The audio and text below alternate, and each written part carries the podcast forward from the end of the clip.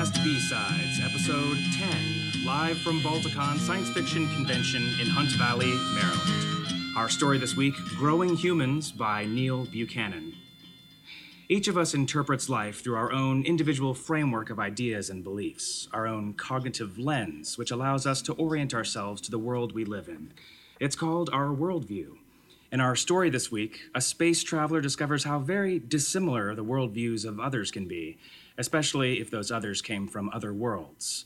Neil Buchanan is an occasional writer who lives with a sympathetic wife and two manic children. He spends his weekends grooming three cats and writing flash fiction. His work has appeared in Liquid Imagination, House of Horrors, and Flashes in the Dark. Joining me in the narration are the voices of Drabblecast fans here at the convention, Jonathan McNeil and Heather Welliver. Thank you guys for coming out here. So dig in your roots and get ready. We bring you Growing Humans by Neil Buchanan. Rhamnus Cathartica's Journal, fourth light cycle, third rotation. To start, my pet has no roots and only two limbs. Her bark is soft and spongy. A domed, leafless flower grows from her trunk. She's small, standing a mere four branches high, and makes odd gibbering sounds when I draw close. I've provided an audio file for reference. Audio file 343H. Oh, God! Get off me! Please, don't. The supporting consciousnesses can't make sense of the sounds, and my pet is non compatible for upload. Perhaps she makes these noises when happy and likes to be touched. Insert note handle pet every day. My pet is fast, scampering around on two stumps, and likes to hide in dark corners. She's also inquisitive, tampering with the aperture controls or prying open the viewing portal when my back is turned.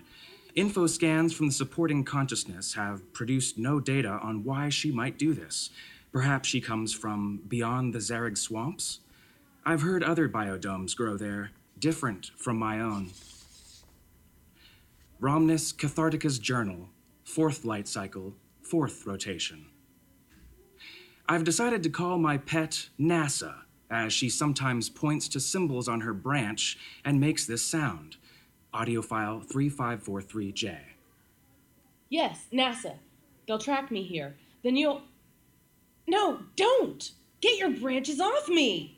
I originally found NASA while my forest father cared for the saplings in their life syrup and took cuttings from the elders rooted into bedrock. The sky was its usual purple, the four suns just peeking across the distant Deadwood Mountains. The biodome's liquid shell was shifting to hard light, and the supporting consciousness was busy with a thousand different mundane requests. I could feel the distant whispering of the forest, 100,000 voices sweeping me along in their song. NASA's seed fell out of the sky, a shining metal tube, and broke on the red rock garden. How it got in the sky remains uncertain. The seed spewed black fluid and chunks of metal as far as the biodome's walls. I picked my way through the glittering debris and saw NASA holding her flower, a diminutive figure trembling on two stumps.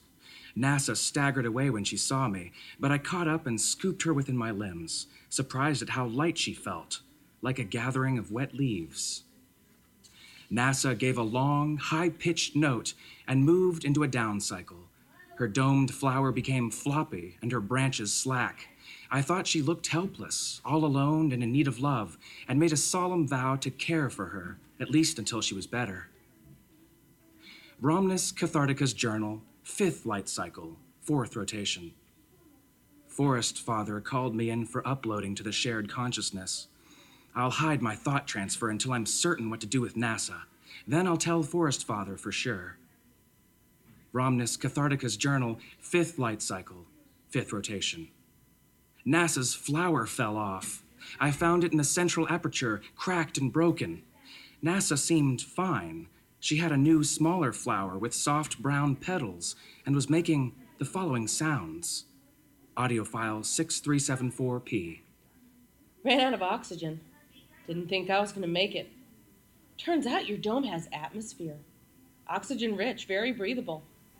I'm going to live. Do you hear me? I'm going to live. NASA's new flower has five holes of various sizes. Two don't appear to be of any use. Two extract and release air, and the last generates a range of inarticulate noises. My pet is becoming quite the enigma. NASA has also left small piles of body matter in the corner of my room. Body matter is a basic form of fertilizer. Is NASA telling me she needs to be planted?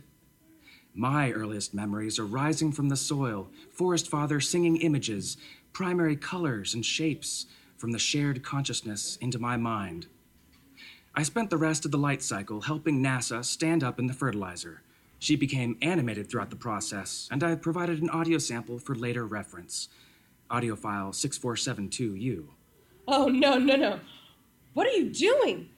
Leave my poop alone. Put it down. No, stop. Oh, God, let me go. Oh, disgusting. While I was helping NASA, she shed her skin. A small circle of metal opened up across her back, and she slipped out, pink, sore, and covered in slime. NASA's new form has two more holes in different areas of her trunk. I wondered what the purpose of these new holes might be, and fully inspected them as I had the others. NASA put up quite a struggle, but she was easy to hold in my lower limbs while exploring with my frontile tactile branches. The holes are deep and different sizes. Inside is wet and soft. If I push too hard, she leaks liquid. I don't know what to make of it. I left NASA leaking in the vaults. I will tell the Forest Father and share the experience in cycle unison. Rhamnus Cathartica's Journal, sixth light cycle, second rotation. Forest Father made me miss first rotation. My bark is pale from lack of light. I feel sick and nauseous without energy and water. Insert note always tell Forest Father first. Forest Father sat me down upon his coarse brown root. I'm not upset, he said. Just disappointed. You need to release NASA back to the wild.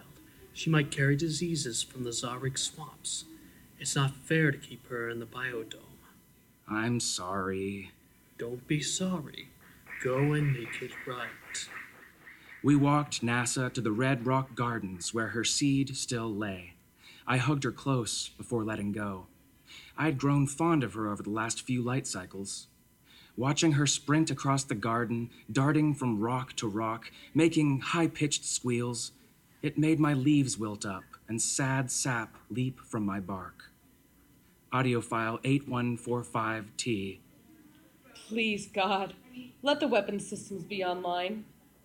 I'll show you, you son of a bitch. Oh, yes, I will. Could I at least take a cutting? I had asked. I remember Forest Father lifting the huge branch to his trunk, sighing. Go on then, but be quick. It felt so great running over to NASA. When she finally saw me, she recognized me and made the following joyous sounds.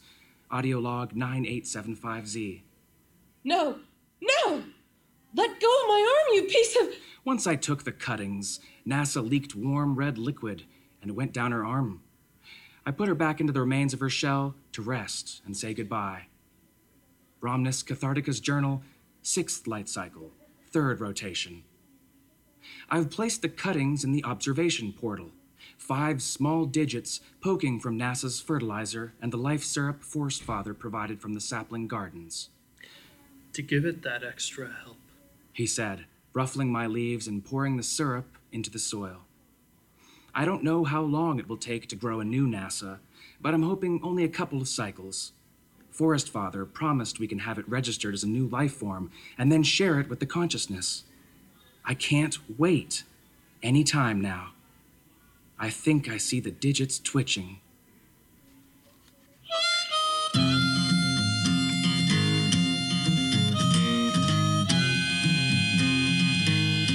Story was brought to you by Drabblecast Productions under a Creative Commons Attribution Non Commercial No Derivatives license. For more great stories like the one you just heard, check out the Drabblecast at drabblecast.org. Special thanks to our guest readers, Jonathan McDeal and Heather Welliver. And special thanks to Gerald Dye for this week's episode art. Gerald is an artist, illustrator, and designer, among other things, living in Boston, Massachusetts. His work has appeared in various children's books, museum exhibits, and on the walls of friends' homes that are larger and more glamorous than his own. Gerald is currently working on getting his first graphic novel published, and with a bit of luck, it'll be out sometime this decade. We suggest you check out his website and blog at www.geralddye.com to see and read about his various projects. Well, that's our show, weirdos. Live from Balticon, Hunt Valley, Maryland. This is Norm Sherman, Jonathan McNeil, Heather Welliver, and these are the Drabblecast fans.